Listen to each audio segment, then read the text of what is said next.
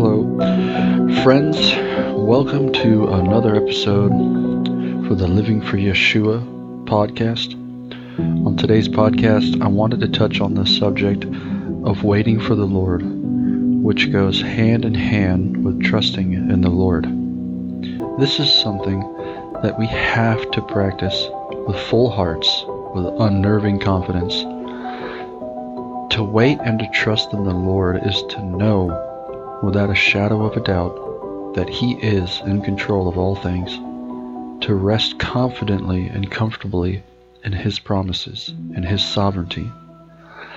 A comforting promise in Psalm that I love personally is Psalms 37, verses 7 to 9. And as it is written, reads Be still before the Lord and wait patiently for him. Fret not yourself over the one who prospers in his way, over the man who carries out evil devices. Refrain from anger and forsake wrath.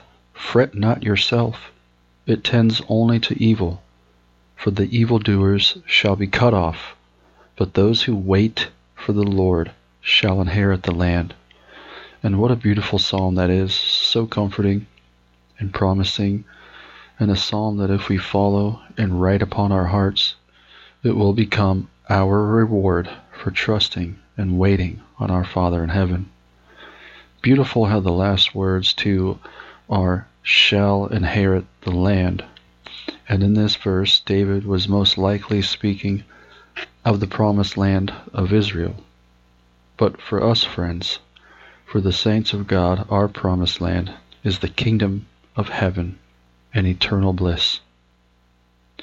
You know, friends, we could wait six months, even a year, and do not trust in the Lord for even just one more day. We could fall short for all we know.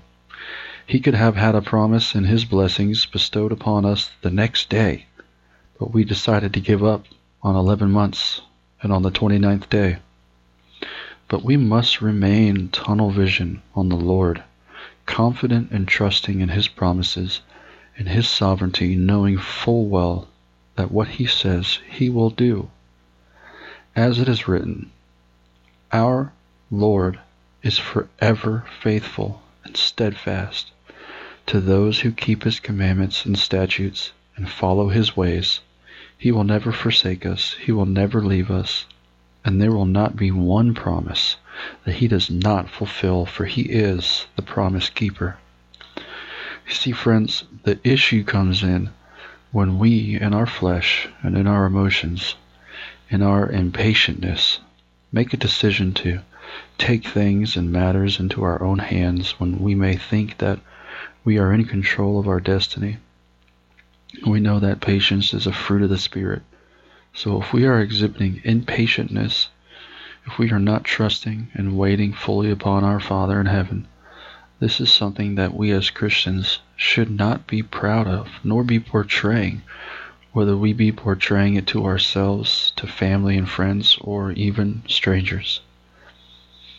I'd like to use, for example, the Exodus in the wilderness, where the wandering by the Israelites for 40 years in this time, many, if not most, of the Israelites were not only questioning Moses, but questioning God. Many would say, Where are you taking us? Where are we going? We have no food. We have been eating manna for weeks and years. They were not being grateful, not being patient, but continuously questioning the Lord. Many even went so far as to say they wished they were dead, or that they could turn around and go back to Egypt, for they said at least in Egypt we were fed. I will read from Exodus chapter 14, verses 11 to 12, and it reads They said to Moses, Is it because there are no graves in Egypt you have taken us away to die in the wilderness? What have you done to us in bringing us out of Egypt? Is not this what we said to you in Egypt? Leave us alone that we may serve the Egyptians? For it would have been better for us to serve the Egyptians than to die in the wilderness. The ungratefulness here is so adamant, it's disheartening to see God's people, even after them being freed from 400 years of slavery, are making these statements and comments uh, and questioning Moses and the God that saved them from bondage. But the response by Moses, friends, it is so uplifting, so empowering, so edifying. And this is how he responds in verses 13 to 14. And Moses said to the people, Fear not, stand firm, and see the salvation of the Lord, which he will work for you today. For the Egyptians whom you see today, you shall never see again. The Lord will fight for you, and you have only to be silent. You see, brothers and sisters, when we wait on the Lord, when we trust in the Most High, He will fight for us. And all we have to do is trust and wait, keeping our faith, knowing that He is the Lord that He says He is, forever steadfast and true our champion, who will fight for us in our battles. And this also can be even referenced or connected, if you will, to the scriptures that speaks of Jesus walking upon the water and calling Peter up out of the boat to walk towards him. Peter questioned him at first, but the Lord reassured him and promised him that he would be protected and able and for Peter to just keep his eyes upon him. But, brothers and sisters, we know what happened the second Peter took his eyes off the Lord, off of Jesus, and looked down and doubted. All it took was that split second of questioning, of looking down and taking his focus off of Jesus. He started to sink. And that's what we do, friends, when we doubt God's sovereignty. When we doubt his power and authority and his omniscience, we undermine everything that he has promised and that he has portrayed in his holy word. You see, our flesh is fallen. It's continually deteriorating until the day that we meet the end of this life. It's our flesh that can get us to doubt. It's our flesh that can get us to look away or look down from God that can doubt God or question is he still there? Is he really in control? It's our flesh that thinks that we can control things outside of our own being, outside of our own control. But it's the Spirit that has been born again in us, that has been made new, that will keep us focused on the Lord. Number one, because as it is written, the old has passed away, and behold, the new has come. But two, the Holy Spirit now resides in us, continually edifying us, continually keeping us focused on the Lord and the things of God. And it's our spirit that is in continual battle against the flesh.